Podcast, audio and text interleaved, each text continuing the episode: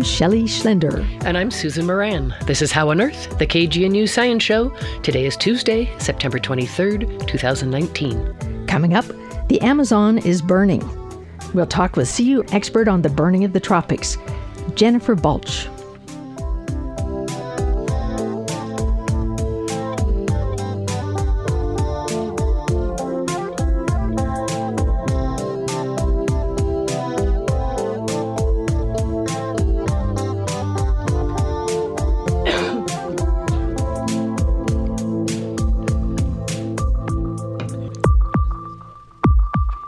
We begin with a look at the news headlines, looking at climate strikes and summits over the past week.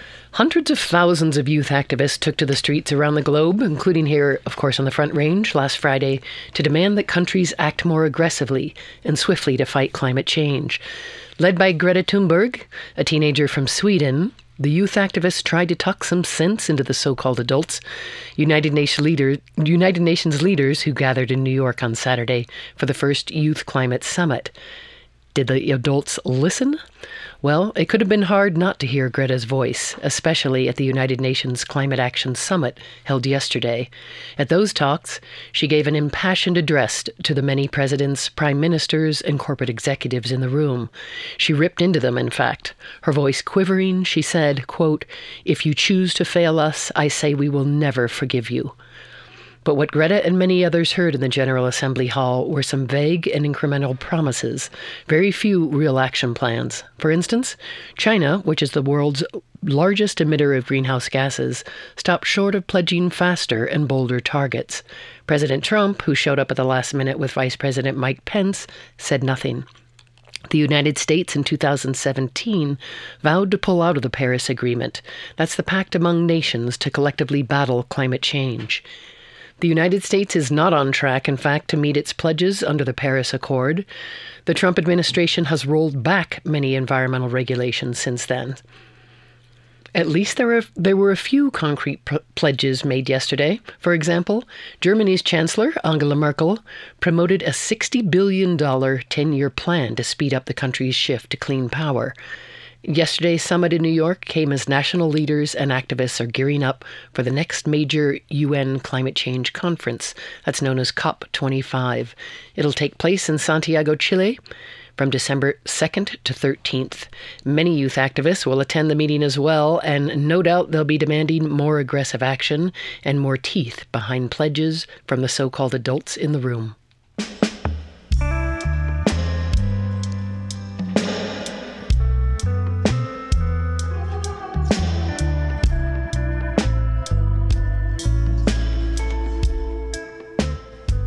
You're tuned to How on Earth, the KGNU Science Show.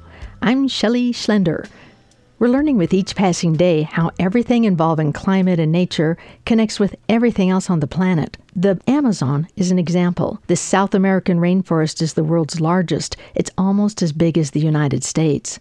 But that doesn't make it invincible. If the deforestation and burning of the Amazon continue at the present pace, there is a real risk of the great tropical trees soon dying out along with the great species diversity. One of the scientists who has studied this the most extensively is here in Colorado at CU Boulder. Her work has been featured nationally, including in the New York Times. Jennifer Balch, let's have you introduce yourself to our listeners. My name is Jennifer Balch, and I'm the director of Earth Lab and also the North Central Climate Adaptation Science Center at CU Boulder. I have studied fire and how changing fire is happening all over the world from the Amazon to the western U.S. Fire is used as a critical tool in the frontier, and we did that 200 years ago here in the U.S. We used fire to deforest, essentially to remove that unwanted tree matter in order to plant or to put in cattle. And that's exactly what's happening right now in the Amazon. They're at a critical moment wanting to preserve livelihoods for people and wanting to preserve the biodiversity and the amazing natural heritage in the Amazon rainforest. Is it just happening in the Amazon? No, this is something that's happening around the world in tropical forests in Africa and the Congo, and also Indonesia, Malaysia, Bornean tropical rainforests. And so we're seeing this massive push for land use in the tropical bands around the world. Well, Jennifer Balch, here in the United States, we have had times where we burned away land and used it for crops, for cities, for cattle. And then we've had times where we stopped doing that and the forest grew back. We went through this process 200 years ago, and I'd say that we're kind of catching up with wanting to preserve and protect parks and, and lands that we love. I think that Brazil has an opportunity right now to do better than we did and to protect large expanses of the Amazon rainforest for the value that is in that forest itself, both in terms of the carbon that it holds and also in terms of the number of species that it holds. If I go for a walk here in Boulder and hike up the Flatirons, I'll probably see a handful of tree species. If I did that same hike in the Amazon, I would see hundreds, if not thousand, species of trees. It's just so dense in terms of the life that it holds. I think it's a moral and ethical mistake to get rid of all those species and expect that we will hold on to some of them later on. And it's not to say that there's not sustainable ways to both use the landscape and preserve it at the same time good land stewards, farmers, ranchers who care about their lands can have both. Um, you know, we can have both. It's just, it takes a lot of intention and a lot of creativity in order to sustainably develop.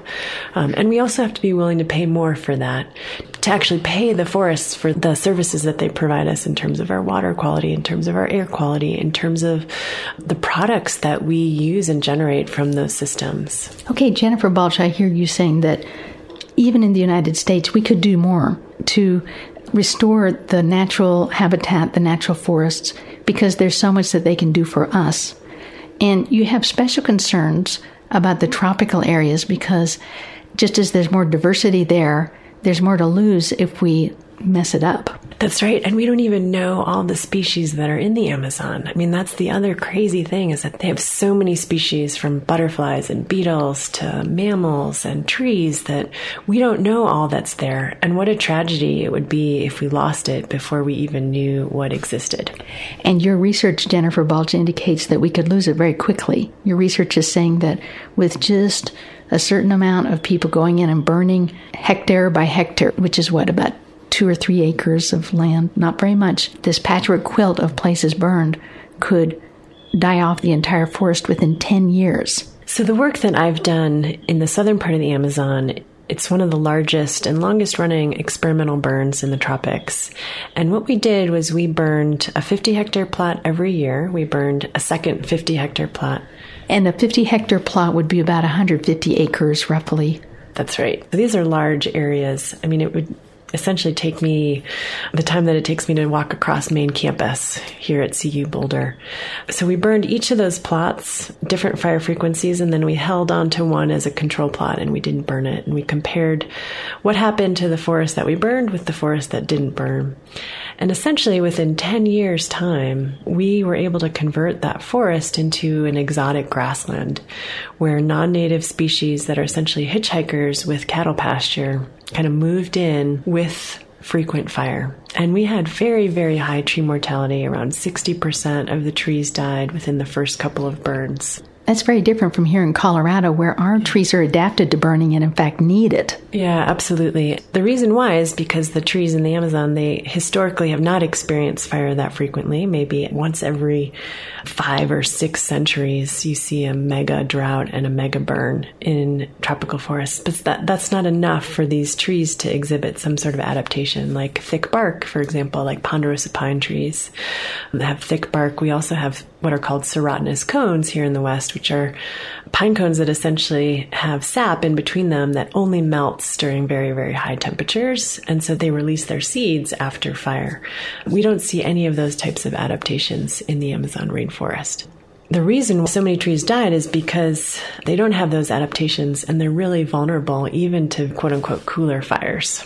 The trees die easily. What about the rainfall? In your papers, you've indicated that the trees themselves have a way of gathering the moisture in the air back into turning it into rain. And once you have a patchwork quilt where there aren't as many trees, the rainfall isn't as good, and the trees around the edges of the place that got burned, they start to die too. Yeah, absolutely. That's one of the amazing things about trees is that they transpire a lot of water, meaning they exhale water as they're photosynthesizing 30% of the rainfall that falls over the Amazon is actually generated by the trees themselves. 30%. The trees themselves create 30% more rain. I'm thinking about here in Colorado, where if we had 30% more rain, we would almost be Ohio. Yeah, I mean, can you imagine? the pine trees here and the conifer trees here, they don't transpire as much water, but they certainly do transpire water. Boulder has invested a lot in building our urban tree canopy because it keeps it cooler and moister, that water that those trees are transpiring. So even here in dry Colorado, we benefit some from having trees that create a little bit more moisture in the air. But there in the tropics, 30% if you don't have those trees helping make the water, how much does that change the whole area? Oh, it changes it a huge amount and it exacerbates drought conditions. There's a nasty cycle that can start by cutting down Amazon trees. Once you cut them down or once they're exposed to fire and they die off, all of a sudden you've got an understory that's exposed to greater sunlight, which dries out fuels on the ground and it also makes it hotter and more conducive to fire. And those trees are then also not producing the rainfall that they would have. And so you have less rainfall, which makes it even more dry, making it the forest more prone to fire. More prone to fire. And how about the mighty Amazon and those other mighty rivers? What happens to them? There's documentation that the amount of water that would come out of those rivers is less than it would be without those trees. That's another literal and figurative downstream consequence of cutting down or burning or losing Amazon rainforest trees. It could be a substantial amount of water flow that is no longer there. The loss of those trees impacts stream temperatures too, which impacts the fish in those streams.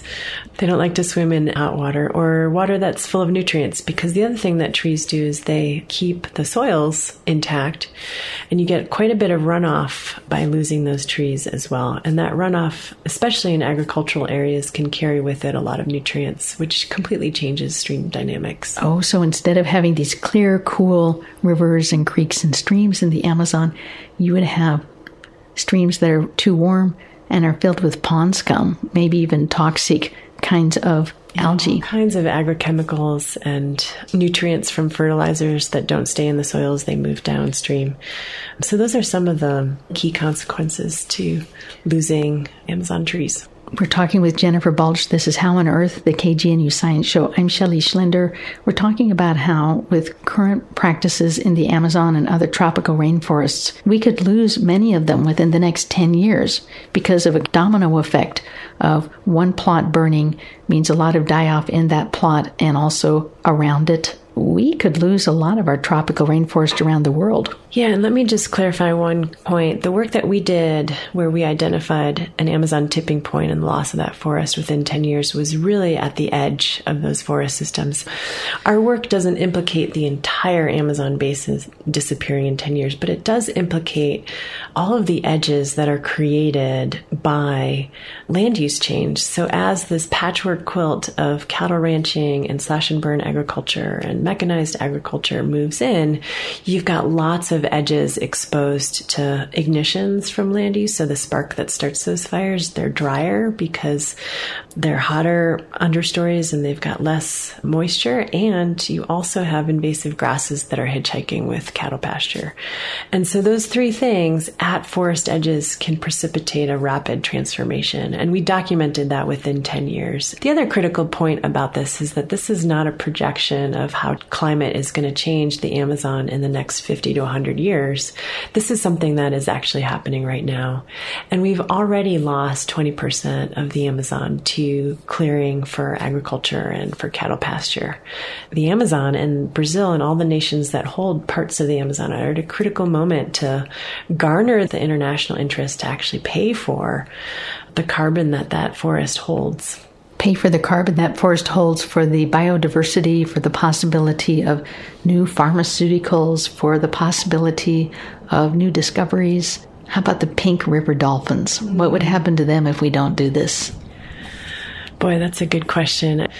They're vulnerable, just as many of the larger critters are. It's an amazing place, and uh, you know, I hope all of your listeners get a chance to see it in one shape or form. This immense, rich, lush forest, just teeming with life. It's really a remarkable place, and it's so diverse. Also, it's not just one Amazon forest, it's many different types of Amazon forests stitched together, and it's also incredibly diverse in terms of culture and the people that live there. Now, Jennifer Balch, you're talking like somebody who understood what was happening in the Wild West might have talked about the Native Americans mm-hmm. and the stewardship of the land here and what we did. How can we have had the kind of past where we did that look at Brazil and say, don't do what we did? It's critically important to not point any fingers because we here in the US have made our own incredible mistakes. But you know, when you say mistakes, that's from the perspective of somebody who values the forests. And there's the counterargument that these mistakes have also led to our modern United States and the technologies that we have and the people who aren't starving.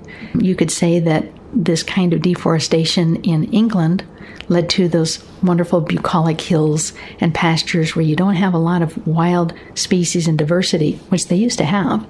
But you do have this beautiful place that gets written about in books like The Hobbit because everybody loves it so much. You can call it a mistake or you could call it a change and say that it leads to a life that we humans seem to prefer. What would you say to that?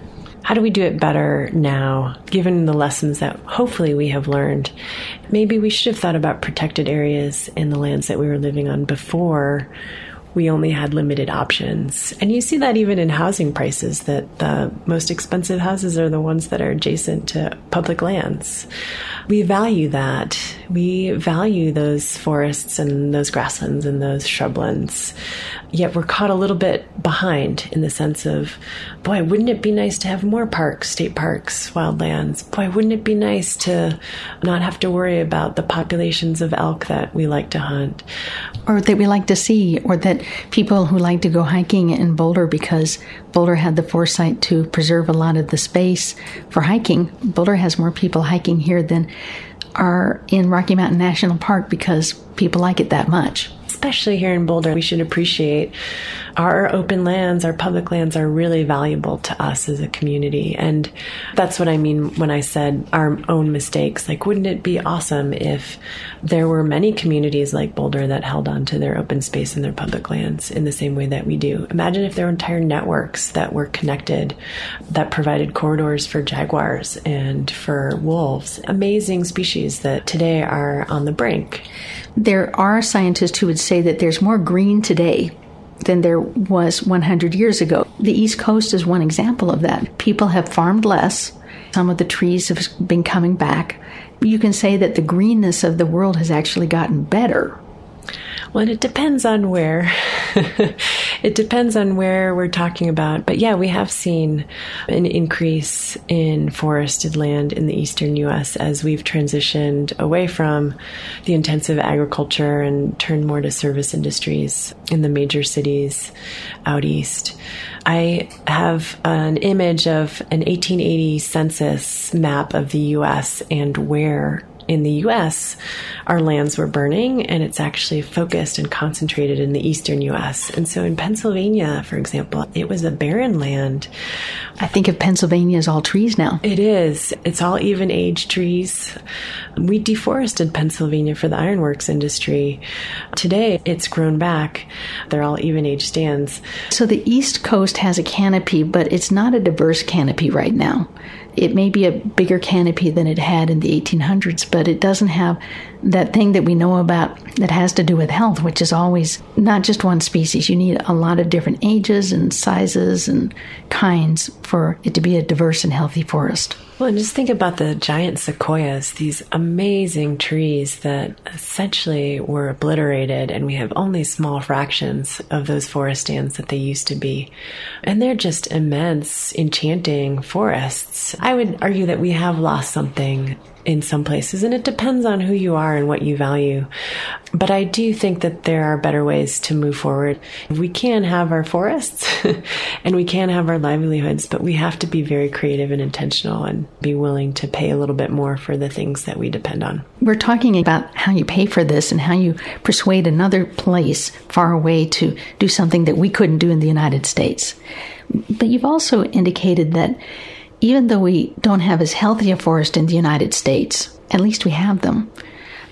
It doesn't sound like you're as convinced that would happen in the Amazon, that that forest is so interconnected and there's so many ways that it needs the big trees and the thickness and the lack of patchwork quilt change of the forest. It needs everything together for it to be what it is. If enough people take that away from the edges and going into the inside by burning it, it may just collapse at some point. Am I exaggerating that, or could that really happen?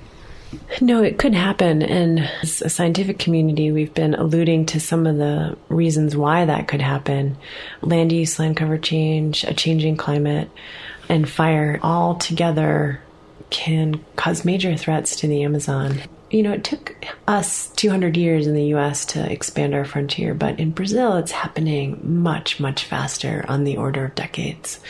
And so we have to be making these critical decisions right now. Like we are, we're not going to have time to adapt and change and think about, oh, wait a second, those species in the Amazon are important we have to be thinking about that right now. We couldn't say in 15 years, whoops, we really like those pink dolphins in the rivers. Darn it, they're gone how do we get them back?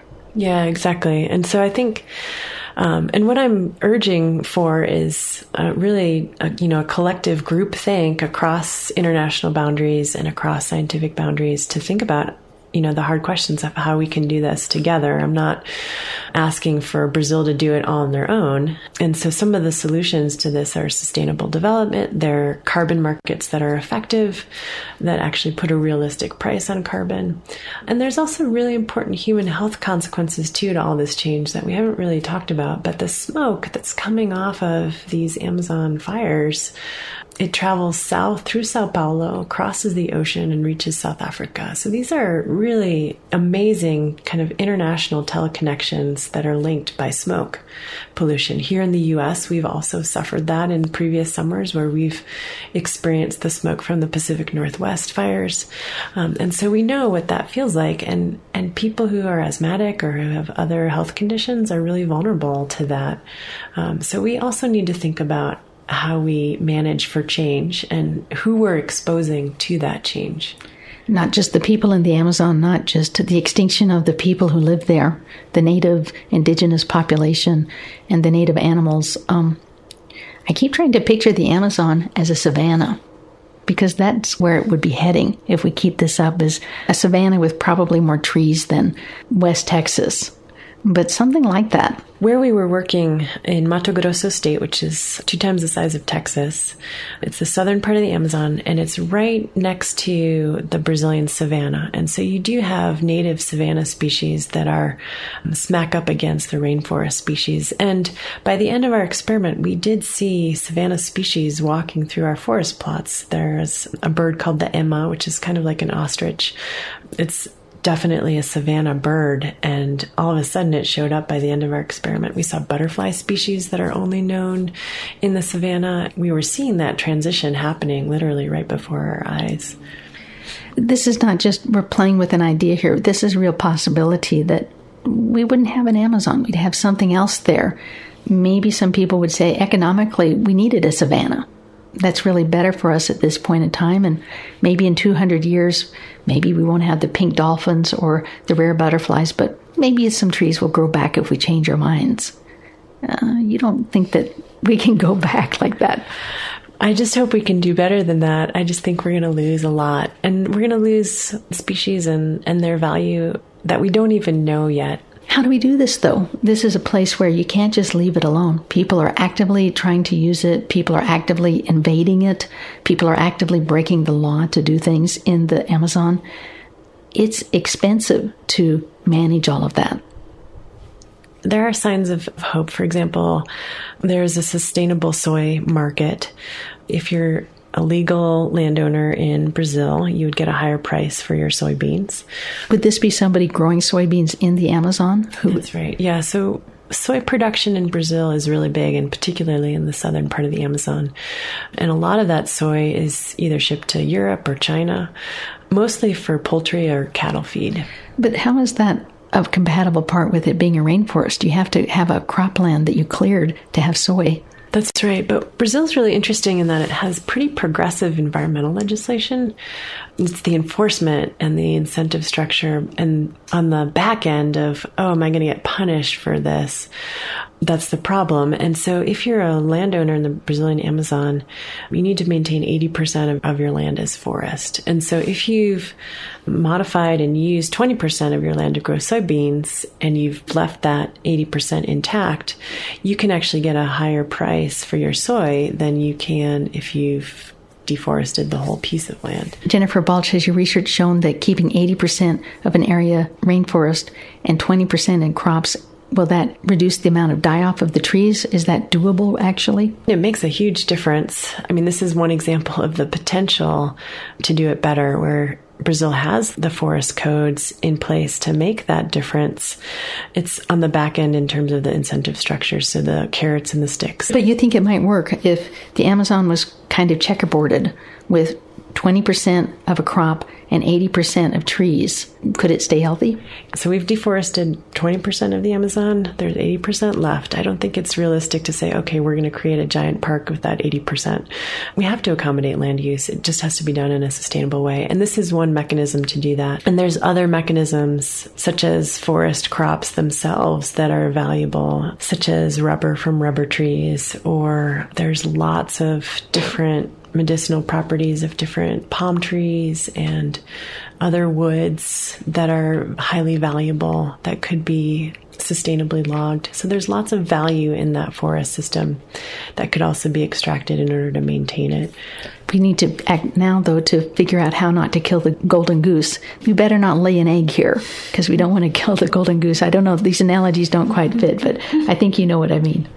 I do, but I'm optimistic. Hopefully, with some shifts in political structure and incentives, Brazil could do a lot better. And, you know, hopefully they could take on the mantra of actually we could do better than the US or other countries that have already deforested and lost some of their natural heritage. So we'll see.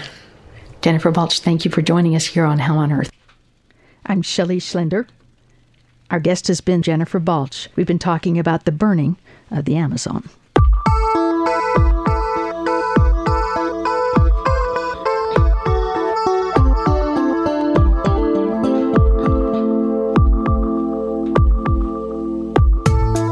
That's all for this edition of How on Earth.